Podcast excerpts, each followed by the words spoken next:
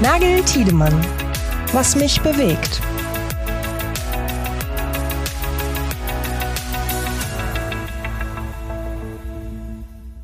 Einen schönen guten Morgen an alle, die zuhören. Vielleicht auch schönen Nachmittag, schönen Abend. Hallo Yannick, schön, dass du auch bei mir bist. Moin Pascal. Ja, wir haben wieder eine Woche vor uns. Der Januar ist jetzt äh, schon ziemlich weit ins Land gegangen. Äh, das Jahr startet. Das Jahr ist ähm, auch für die Branche natürlich weiterhin auch ja, turbulent gestartet, kann man sagen. Oder ich weiß nicht, wie es dir geht. Ähm, das haben wir in den letzten Jahren eigentlich immer schon festgestellt, dass so ein bisschen diese, diese Schonfrist, die man manchmal spürt, äh, die irgendwie schon so zwei Wochen vor Weihnachten anfängt und noch irgendwie drei Wochen in den Januar reingeht, die gibt's ja eigentlich nicht mehr.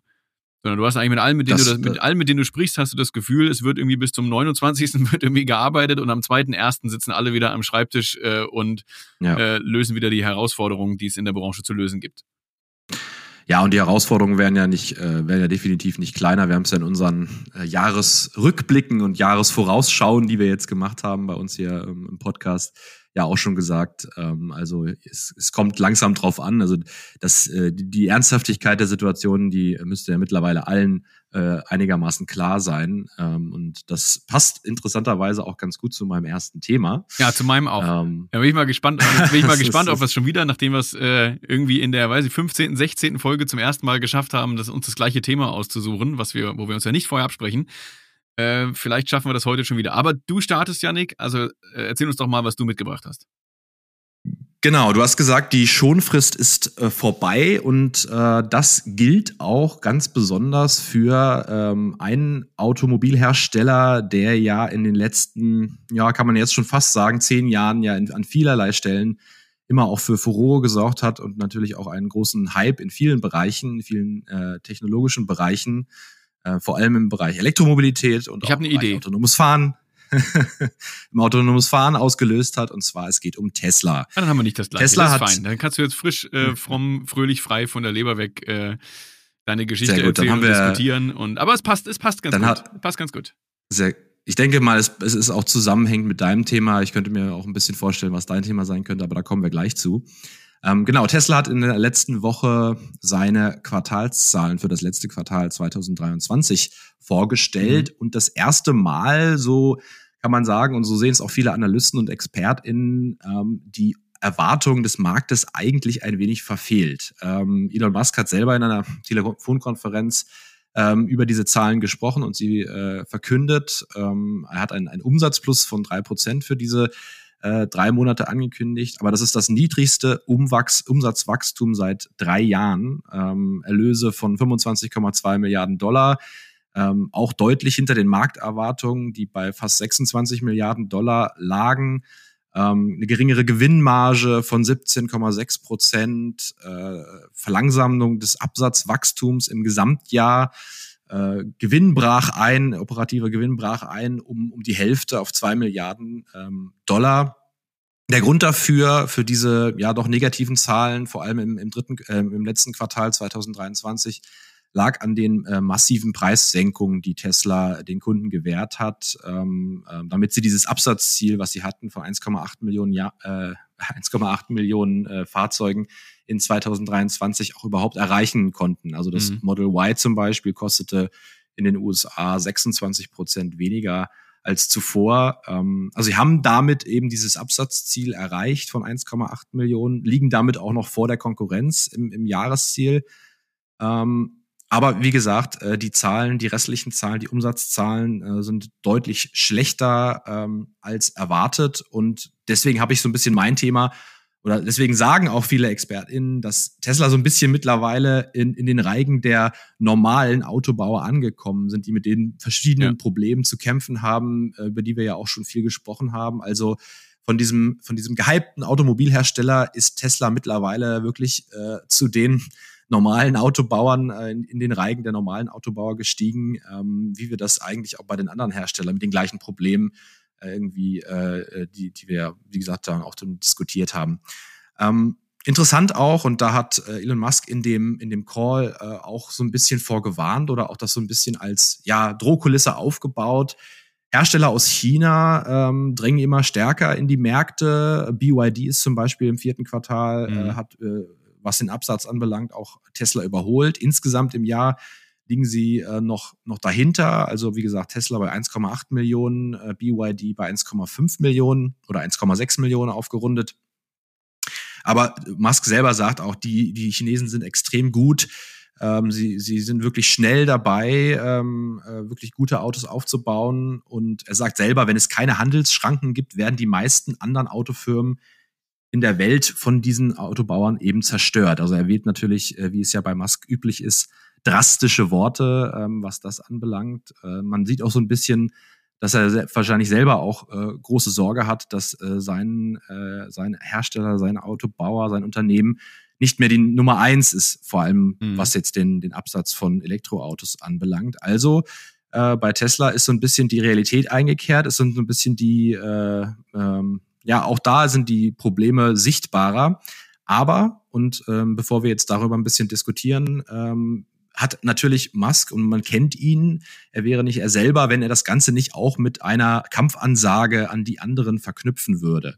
Ähm, er hat gesagt, ähm, man befindet sich momentan eigentlich so zwischen zwei Wachstumswellen. Es gab die eine Wachstumswelle ist eben auch vor allem mit dem Model 3 und mit dem Model Y äh, entstanden, die sich jetzt momentan wieder ab oder die sich jetzt so langsam abflaut. Ähm, aber er hat ja jetzt auch schon, und das ist ja auch schon be länger bekannt, ein, ähm, eine neue Generation eines Kompaktmodells angekündigt, das auf einer komplett neuen Fahrzeugplattform äh, stehen soll. Äh, läuft unter dem Namen Model 2 oder Model Q. Ähm, und er selbst hat gesagt, wir sind gerade dabei, ein, ein revolutionäres Produktionssystem äh, zu entwickeln mit völlig neuen Produktionsverfahren, äh, die eben ein Auto für den Massenmarkt äh, am Ende des Tages äh, rausbringen soll. Äh, den startet er jetzt schon für 2025, zweites Halbjahr angekündigt in, in der Gigafactory in, in Austin in Texas. Ähm, wobei er das selber so ein bisschen eingeschränkt hat. Ähm, er ist immer sehr optimistisch, was diese Ankündigungen angeht. Also es könnte auch deutlich später sein. Aber klar, das ist natürlich ein, eine Aussage oder ein Ausblick, eine Prognose, die natürlich vielen EntscheiderInnen bei anderen Automobilherstellern, wie zum Beispiel ja auch Volkswagen, natürlich hellhörig werden lassen muss. Ne? Also wenn es um den, um den Massenmarkt geht, da ist natürlich Volkswagen ganz klar mit dabei und die wollen natürlich auch im Bereich Elektroautos da angreifen, haben selber ein, ein Auto für unter 25.000 Euro angekündigt, den ID2. Ähm, aber der ja auch erst wahrscheinlich äh, ähm, im Jahr 2026 kommen soll. Äh, und da ist natürlich die Frage, und das ist ja vielleicht auch wieder so ein bisschen so ein Ansatzpunkt für die unsere gemeinsame Diskussion, ist, sind die etablierten Hersteller und vor allem jetzt mit Blick auch auf Volkswagen da wieder zu langsam, weil ähm, natürlich, wenn die anderen da schneller sind und eben solche Massenmodelle, äh, äh für Kompaktmodelle für den Massenmarkt anbieten, äh, ist es dann natürlich immer, wird es natürlich schwieriger, wenn, wenn die schon auf dem Markt sind und, und Volkswagen da erst wieder der Nachzügler ist. Also Deswegen gilt es hier, Geschwindigkeit aufzunehmen und die Entwicklungszyklen, äh, das ist ja ein Thema, was wir, wo wir auch viel darüber gesprochen haben, ja. natürlich zu verkürzen. Und ähm, jetzt mit Tesla noch, mit der zusätzlichen Ankündigung, ist der Druck natürlich jetzt noch mal größer. Und ähm, das wird sicherlich auch dieses Jahr ganz klar bestimmen. Wie kann man diese Geschwindigkeit da aufnehmen? Also weiß nicht, wie siehst du das? Ähm, jetzt auch erstmal vielleicht so ein bisschen die gedämpften äh, Markterwartungen bei Tesla, die, die gedämpften, äh, die schlechteren Zahlen, äh, die jetzt angekündigt wurden. Ähm, wie siehst du das? Äh, wie, wie nimmst du das wahr? Erwartbar. Ähm, naja, Tesla, ich sag mal, Tesla hat in der, in der Bewertung, wenn man sich anguckt, was, was da passiert, hat ja mehrere Komponenten. Also das ist ja, Tesla hat ja auch in der, ist in der Wahrnehmung ja auch immer über viele Jahre sehr, sehr spannend gewesen. So, Tesla, als Tesla groß geworden ist, ähm, natürlich auch riesengroße Love-Brand. Tesla ist im Prinzip wie Apple. Ähm, Tesla hat ganz große, ganz großen ähm, Fan, Fankreis, ähm, eine große Fanbase. Da wurde über viele Qualitätsmängel, die schon seit immer und ewig bekannt sind, äh, wurde da immer geflissentlich drüber hinweggeguckt für ein Fahrzeug, was eigentlich irgendwo in der Oberklasse ähm, fahren will, wenn man jetzt mal ans Model S denkt ähm, und dann äh, Geschichten sich anguckt, vor allem auch von Fahrzeugen, ähm, wenn die hier im Prinzip vom Containerschiff irgendwie runterkommen, was da zum Teil irgendwie die Qualität ist und wieder zum Teil, was da für Nacharbeiten nötig sind, ähm, damit die überhaupt in den Verkauf gehen können. Ähm, und die Geschichte, dass Tesla natürlich auch noch nicht bis heute noch nicht in der Lage ist, wirklich eine, eine vernünftige Massenproduktion von Fahrzeugen zu beherrschen, wenn wir jetzt mal wirklich knallhart an die Produktion denken, die Geschichte ist auch schon alt und die hat er bis heute auch noch nicht gelöst. Ja, und da sind die Ankündigungen mhm. auch immer vollmundig. Und ich erinnere mich jetzt gerade, Janik, ich weiß nicht, ob du das gesehen hast oder unsere Zuhörerinnen und Zuhörer vielleicht gesehen haben. Das habe ich nämlich bei, ähm, ja, bei unserem lieben Kollegen Sascha Pallenberg, äh, den wir ja auch schon im, im Podcast hatten, jetzt gerade bei LinkedIn gesehen. Da hatte er was geteilt, nämlich ein, ein, ein, ein Screenshot von einer Webcam in Grünheide.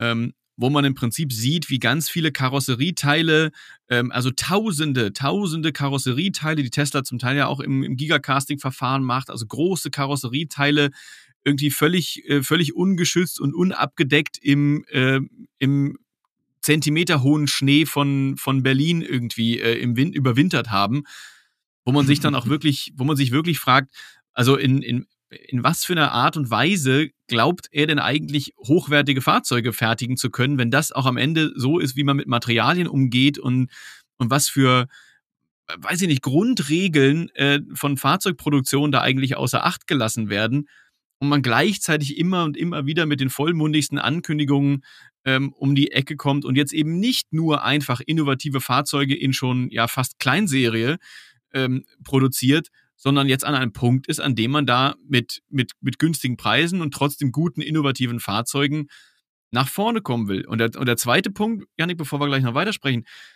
und man, der zweite Punkt ist natürlich ganz klar, und das muss man doch auch ehrlich sagen, Elon Musk hat mit seinem eigenen Gehabe in den letzten ein, zwei Jahren dieser Love-Brand Tesla, finde ich, massiv geschadet. Also ich habe keine große Freude mehr, wenn ich an, über Tesla nachdenke und es hat viel mit Elon Musk zu tun. Ähm, der eine mhm. Zeit lang natürlich einfach mal nur so ein bisschen der etwas verschrobene, aber trotzdem noch absolute Visionär, Tech-Visionär und Pionier war, ähm, dem man ähm, seine Eigenheiten da natürlich auch irgendwo ähm, verziehen hat.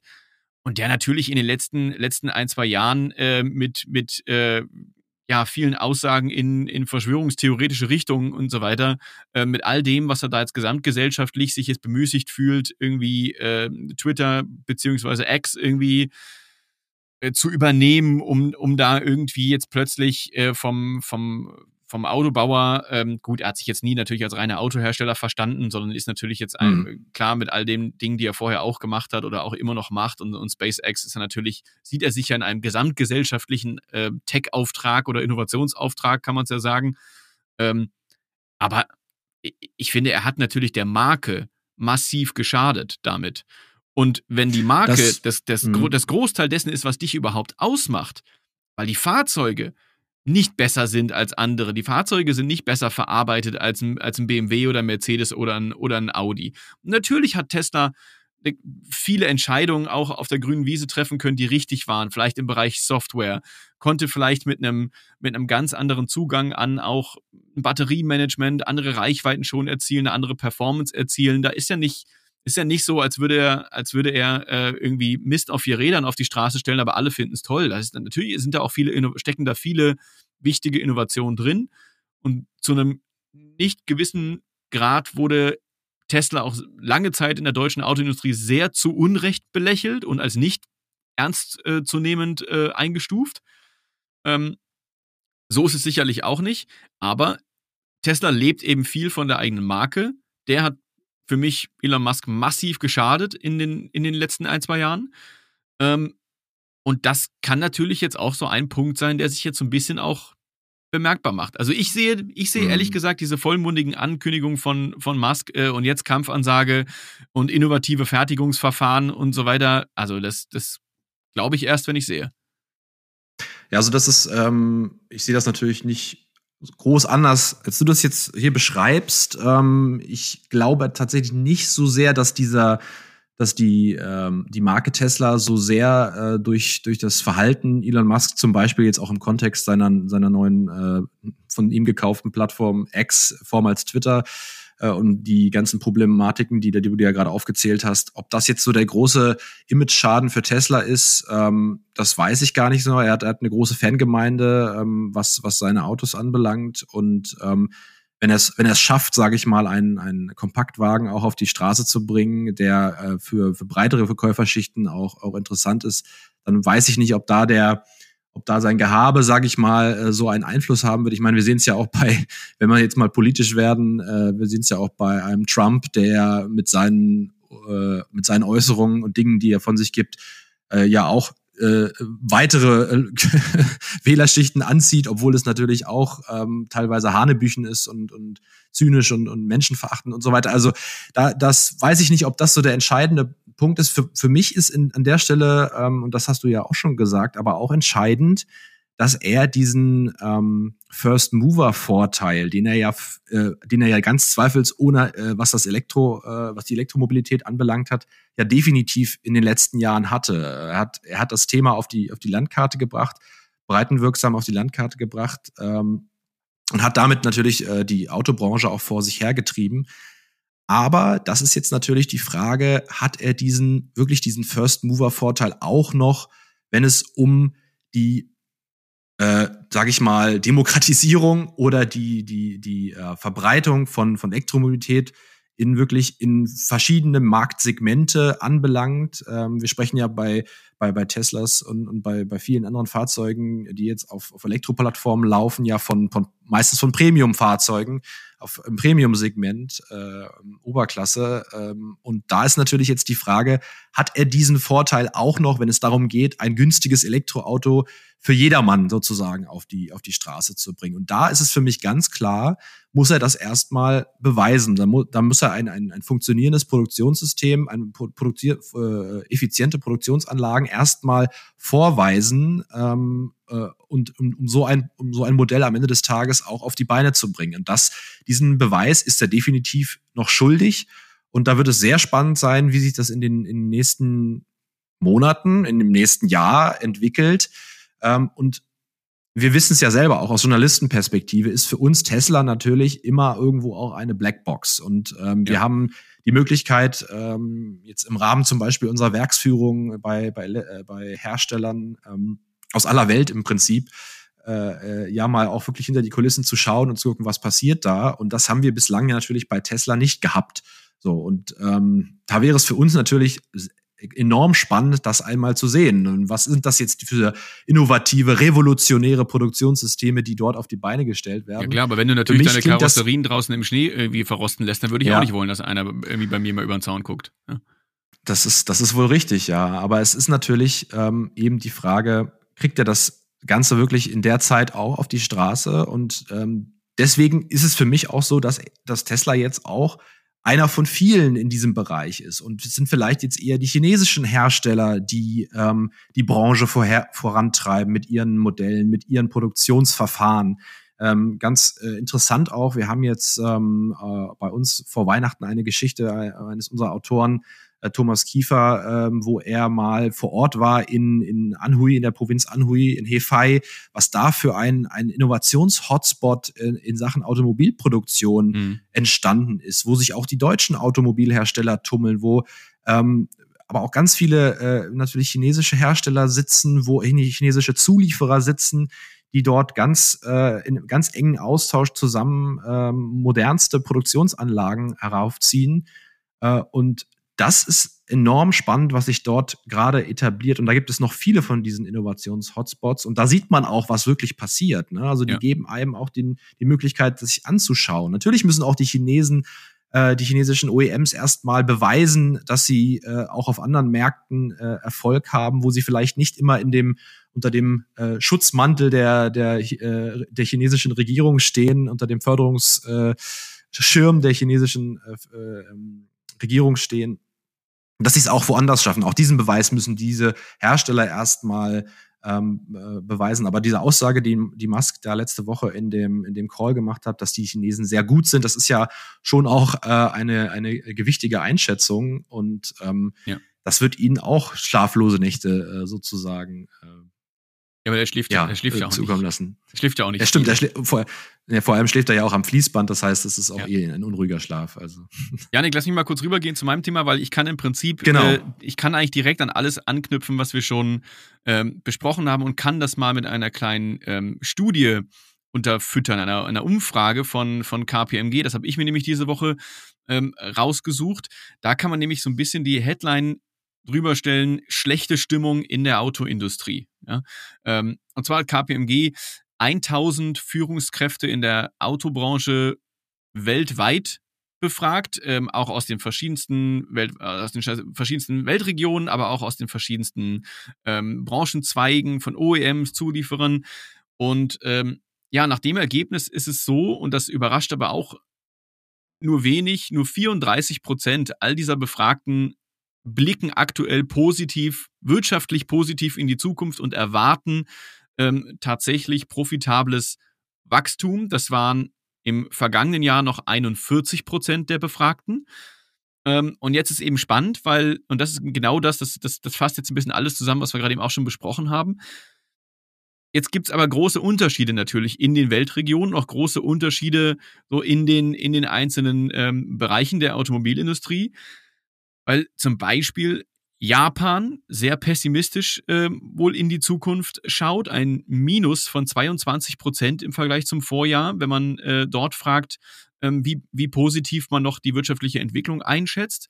Ähm, sichtbares Minus, deutliches Minus auch bei den Entscheidern in Westeuropa und in den USA. Auch das alles nicht verwunderlich und auch nicht verwunderlich ist, dass ähm, in China der Ausblick in die Zukunft deutlich gewachsen ist, nämlich von 28 Prozent auf 36 Prozent der äh, Manager, die positiv mit positiven wirtschaftlichen Erwartungen in die Zukunft schauen und ähm, ja Wachstum, wirtschaftliches Wachstum erwarten. Also das fasst ja auch schon so ein bisschen das, was wir gerade gesagt haben, ein bisschen zusammen. Also vor allem Europa, USA, da sinkt im Prinzip die, die Stimmung in der Automobilindustrie. In China ähm, steigt sie immer weiter. Ähm, ganz spannend jetzt auch, und das ist natürlich auch nochmal so der Punkt, über den wir jetzt heute noch nicht ähm, so gesprochen, gesprochen haben.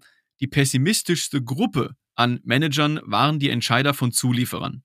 Ja, und das ist natürlich auch momentan ähm, wieder in, in aller Munde. Da ist es so, dass ähm, tatsächlich der, ähm, der wirtschaftliche Ausblick, die, die, die, die positive, die Antizipation positiver Entwicklung ist um 32 Prozentpunkte auf 23 Prozent gesunken.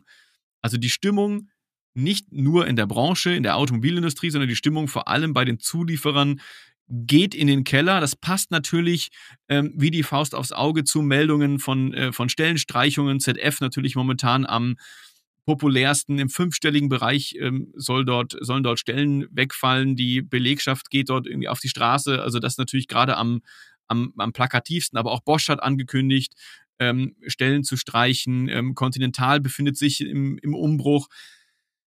Ähm, und das ist ja auch was, Janik, da haben wir auch im vergangenen Jahr schon häufiger drüber, drüber gesprochen. Ich erinnere mich noch dran, ähm, Felix Mogge von Roland Berger, der hat das so pointiert formuliert und hat gesagt, wir haben keine Krise der Automobilindustrie, wir haben eine Krise der Zulieferindustrie. Ja, und, und das ist ja diese ganze Diskussion mit, da, da werden ganz viele Kosten, all, alles, was sozusagen einen, einen ein OEM bedrückt, sage ich mal ganz salopp, ja, da lassen mhm. sich Kosten auch irgendwo weiterreichen. Da lassen sich Kosten im Zweifel auch auf den, auf den Kunden weiterreichen. Zulieferer haben alle diese Möglichkeiten nicht. Wenn es einem Zulieferer kostenseitig ähm, kostenseitig schlecht geht, dann habe ich zwar, natürlich haben wir in den vergangenen Jahren auch äh, Beteiligungen von OEMs ähm, an entsprechenden ähm, Kostenexplosionen auch gesehen und da, da, da gab es auch Einmalzahlungen und so weiter. Aber im Großen und Ganzen muss man schon klar sagen, die Aussicht in der Zulieferindustrie ist momentan so schlecht wie wahrscheinlich nie zuvor. Das machen die Studienautoren natürlich auch auf den Wandel zur Elektromobilität, ähm, ähm, ja, führen es darauf zurück, ähm, weil sich dadurch natürlich auch ein Produktportfolio massiv wandelt, weil ähm, auch das haben wir schon diskutiert, viele OEMs tatsächlich ja auch ihre eigenen Komponentenwerke irgendwo auslasten müssen. Ähm, viele OEMs, die selbst ähm, Getriebe herstellen, die selbst ähm, Motoren herstellen, müssen natürlich ihre Komponentenwerke genauso auslasten, steigen dann auch in die Produktion von Komponenten ähm, für Elektromobilität, für Elektromotoren ein. All das macht natürlich das, das, ähm, das Spiel für Zulieferer nicht leichter. Ähm, wie gesagt, Elektromobilität da ein großer Punkt. Und jetzt finde ich ganz, finde ich ganz spannend, weil wo dann wiederum sozusagen einmal, einmal weiter gedacht äh, in dieser Kette die entsprechenden äh, 1000 Führungskräfte dann auch noch befragt wurden, ist nämlich danach, wen sie denn im Bereich der Elektromobilität in Zukunft, äh, gefragt war nach 2030, als Marktführer im Bereich Elektromobilität sehen. Und da war es ganz spannend, denn Tesla dort ganz vorne. Tesla wird auch 2030 weiterhin aktu von aktuellen Führungskräften in der Branche als Marktführer im Bereich Elektromobilität gesehen. BMW und Audi folgen direkt, äh, Mercedes auch auf Rang 5 und Volkswagen hinter BYD und Toyota auf Rang 8. Das ist also einfach mhm. eine aktuelle Einschätzung über die Marktführerschaft im Jahr 2030 bei der ähm, Elektromobilität. Und deswegen schließt jetzt auch das, was ein bisschen vielleicht in der aktuellen, in dieser Umfrage nur ein Randaspekt ist, schließt aber ganz schön das, worüber wir vorher gesprochen haben. Ähm, weil da muss ich zum Beispiel sagen, da komme ich zu einer anderen Einschätzung. Weil wenn, wenn, wenn du mich fragst, wer 2030 Marktführer im Bereich Elektromobilität ist, dann sage ich dir nicht Tesla. Und ich sage hm. dir auch nicht, dass BYD auf Platz 6 liegt. Ja, Nee, das so. ist auch, das, das würde ich auch definitiv nicht. Also auch in, im Lichte dessen, was wir eben diskutiert haben, würde ich da auch die, die chinesischen äh, Hersteller, äh, unter anderem natürlich BYD, aber es sind ja noch viele andere, die da auch nachkommen, ähm, auch eher weiter vorne sehen. Was Und ich interessant finde, ist, dass äh, nein, genau. Also was ich interessant finde, ist, dass ein Toyota auch noch vor Volkswagen eingeschätzt wird als äh, ja. was, was die Kompetenzen im Bereich Elektromobilität anbelangt. Die Japaner waren ja nun bislang nicht so dafür bekannt, jetzt vor allem im Bereich batterieelektrischer Mobilität jetzt äh, die Vorreiter zu sein. Da ging es ja vor allem natürlich auch um den Hybridantrieb, genau. den auch die, äh, die, die bei Toyota ja auch immer noch sehr äh, auch weiter noch weiterentwickeln und vorantreiben. Also das fand ich auch eine spannende, finde ich auch eine spannende Einschätzung, äh, muss ich an der Stelle sagen. Ja, und ich würde auch ehrlicherweise, ja, also, das muss ich jetzt ehrlicherweise sagen, ich würde auch Volkswagen gar nicht so weit hinten einschätzen. Ich glaube nämlich immer noch daran, ja. dass Volkswagen, ähm, gut, hier Audi ist hier einzeln, auf, äh, einzeln aufgezählt, das heißt, wir reden hier nicht über den Volkswagen-Konzern, wir reden hier in dem Moment über Volkswagen, über VW als Marke. Ähm, trotzdem glaube ich, wenn wir auch darüber sprechen, wann schafft man es, kostengünstige Massen, Elektromassenmodelle auch auf den Markt zu bringen, ähm, da sehe ich ehrlich gesagt einen Volkswagen viel, viel besser für aufgestellt als einen Tesla.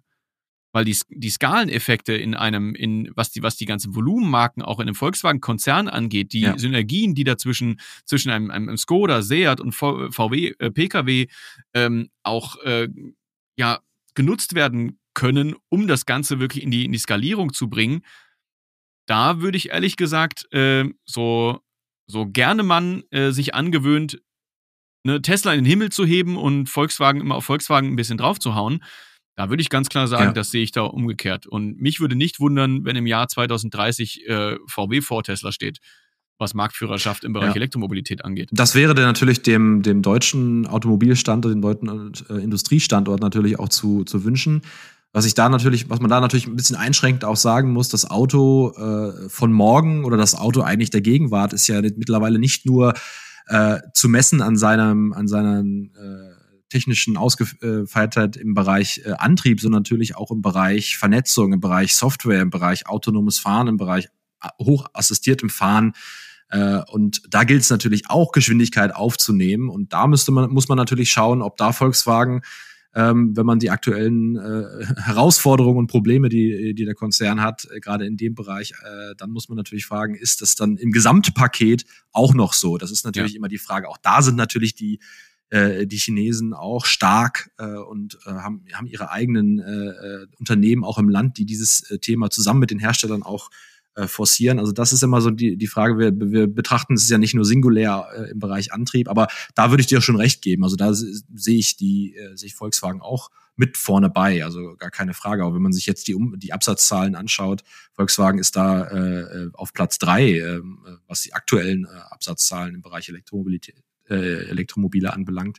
Also das würde ich jetzt auch äh, an, an der Stelle nicht, nicht so nicht so kritisch sehen. Was natürlich, und äh, das, da würde ich gerne auch noch ein, zwei Sätze zu sagen, ist eben die, die Situation äh, der, der Zulieferer, sehe ich auch mhm. genauso, genauso kritisch wie die äh, Befragten in der Umfrage und wie du es ja auch schon, äh, auch schon formuliert hast.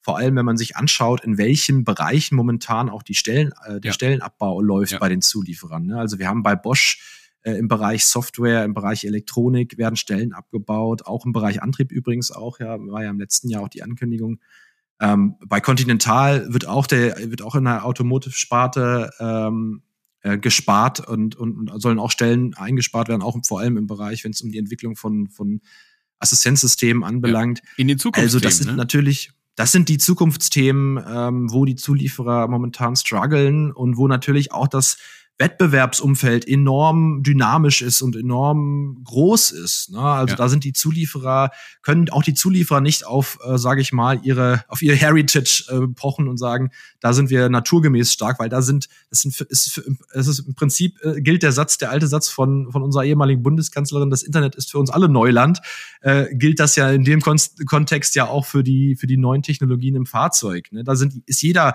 aufgerufen, äh, neue Innovationen oder Innovationen auf den, auf den den Markt zu bringen und sie auch in die Serie zu bringen. Und da sind die Zulieferer natürlich auch nur eine von vielen, die äh, da mitspielen. Also das ist, äh, sehe ich als, als sehr kritisch an. Man merkt, dass sie sich auf, auf ihr Kerngeschäft momentan äh, wieder fokussieren, auf das, was auch momentan noch gut läuft. Ähm, und das ist halt die Frage, inwiefern können, kann, ist das eine zukunftsfähige Strategie? Aber es gibt wahrscheinlich einfach auch, oder nicht wahrscheinlich, es ist so, es sind wirtschaftliche Zwänge, äh, die jetzt auch dazu führen, dass man in diesen Bereichen, äh, in denen man vielleicht auch noch nicht so etabliert ist, auch sparen muss. Und ähm, das ist für den Moment vielleicht der richtige Schritt, aber ob das für die Zukunft der richtige Schritt ist, das, äh, das muss man sehen. Wobei die Expertise in den Unternehmen, wir haben es ja, wir stellen es ja auch fest äh, in unseren Recherchen und Interviews, ist ja da und die, die, die, das Innovationspotenzial ist ja auch bei den auch bei den Zulieferern äh, groß. Und ja, wenn wir die Einschätzung jetzt auch auf unseren Events anschauen, äh, viele sehen auch in den, in den deutschen Zulieferern eigentlich die, die richtigen Player, um in diesen Bereichen auch vorne mitzuspielen und die das auch prägen können. Auch, auch jetzt mal losgelöst von der, von der Beziehung zu Automobilherstellern, auch als eigenständiger Player aufzutreten. Also das Potenzial ist da, nur ist die Frage, zerstört die aktuelle wirtschaftliche Situation oder die aktuelle äh, Wettbewerbssituation vielleicht dieses Potenzial und äh, sind die Zulieferer vielleicht, ähm, was die etablierten Unternehmen in der Automobilindustrie anbelangt, die ersten Opfer der, dieser Entwicklung. Das ähm, droht momentan so ein bisschen. Äh, ich wünsche es ihnen nicht, definitiv nicht, weil sie natürlich für, äh, für den äh, Wirtschaftsstandort Deutschland eine ebenso wichtige Rolle spielen wie die Automobilhersteller selbst. Also ähm, das ist äh, ein, ein, ja, eine große, große Herausforderung, die vor allem natürlich für die, für die Zulieferer da jetzt auch besteht. Ja, Yannick, dann geben wir doch die Frage einfach mal an unsere Zuhörerinnen und Zuhörer weiter. Ähm, ja, wie schätzen Sie, wie schätzt ihr ähm, Tesla ein? Wie schätzt ihr die Lage in der Autoindustrie ein? Ähm, ist sie momentan so schlecht, wie vielleicht auch diese Studien und Umfragen äh, naheliegen? Steht es äh, schlecht und muss man, muss einem Angst und Bange sein um unsere Zulieferer? Aber ja, ich denke auch, Yannick, wir haben die meiste Zeit heute damit verbracht, über einen Elon Musk zu sprechen. Also wo liegt denn Tesla tatsächlich in den kommenden Jahren? Wir freuen uns da natürlich auch, wenn wir die Diskussion zum Beispiel in den Kommentarspalten und Co. weiterführen. Ich sage an dieser Stelle danke, Yannick, dass du hier bei mir warst im Studio, dass wir das hier gemeinsam besprochen haben. Und ich sage danke an alle, die zugehört haben. Und wir freuen uns natürlich da auch über Meinungen. Danke dir, Pascal, und bis nächste Woche. Bis dann. Ciao. Nagel Tiedemann, ein Interview-Podcast von Automotive IT und Automobilproduktion. Alle Infos zur Folge in den Show Notes. Weitere Episoden überall, wo es Podcasts gibt.